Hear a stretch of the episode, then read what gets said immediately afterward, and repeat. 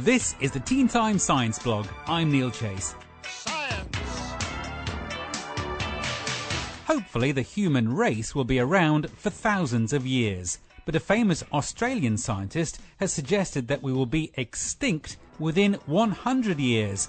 And not only that, but it's also too late to do anything about it. Professor Frank Fenner believes that overpopulation and shortage of resources will be our doom. With the world's population forecast to increase to around 7 billion next year, this will put a huge strain on food and water supplies, probably resulting in water or food wars. Climate change is also making our self destruction more likely, he says, but with a greater likelihood of disease pandemics and the possibility of natural disasters, we are already doomed. Thankfully, other experts aren't quite so gloomy. They say that even if there were big shortages and huge natural or man made disasters, the human race would still survive, even if there were fewer of us to live here.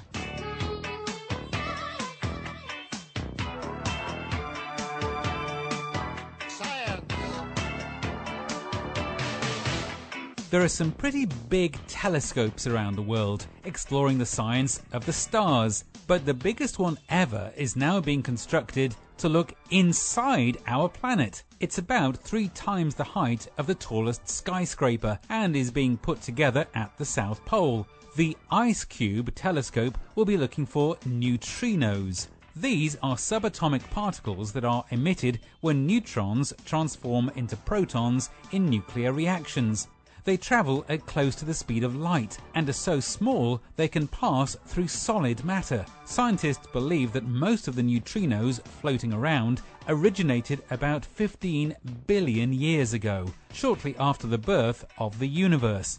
So, by finding more neutrinos, we can find out more about the birth of our galaxy the Antarctic ice will protect the upside down telescope from cosmic rays and other background radiation, and so it will make neutrino spotting a little bit easier.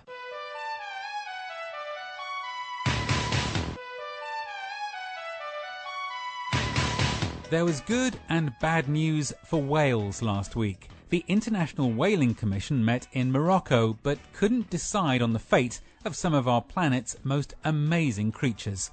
For the last 24 years, commercial whaling has been banned, which has resulted in the increase in number of some previously threatened whales. Unfortunately, some countries use loopholes in the ban to continue whaling.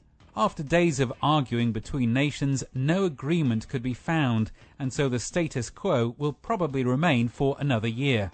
One of the suggestions was to restart commercial whaling again, but to have it monitored better. Others said that this was a backward step and would be too hard to control. Personally, I say that any whale killed is one too many. Other products mean that we don't need whale meat, oil, or bones anymore and to kill such an incredible mammal for no reason at all is just senseless.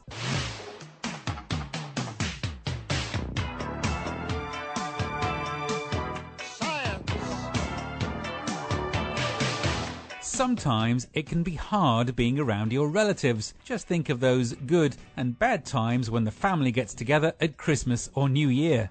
But what about if you are a tree? Will you have a better chance of survival close to your relatives or at a distance? Scientists have been studying different trees and found that some trees thrive close together, but others seem to grow better when at a distance from the same species. It might be that the farther a seedling is from a member of its own species, the better its own chance of avoiding enemies, viruses, leaf eating insects, and so on. But why some seedlings like to be around others of the same species, but others don't, and how they know this, is still a mystery.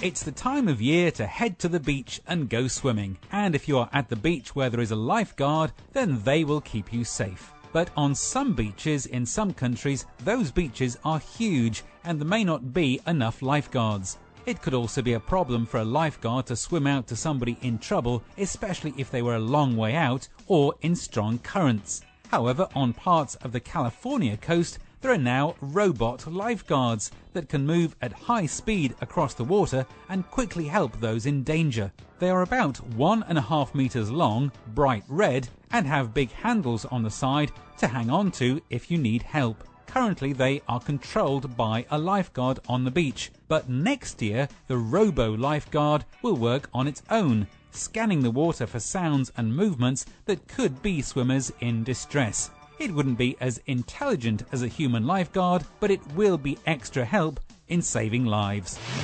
I'm Neil Chase, and that's it for the Science Blog for this week. See you next week for more.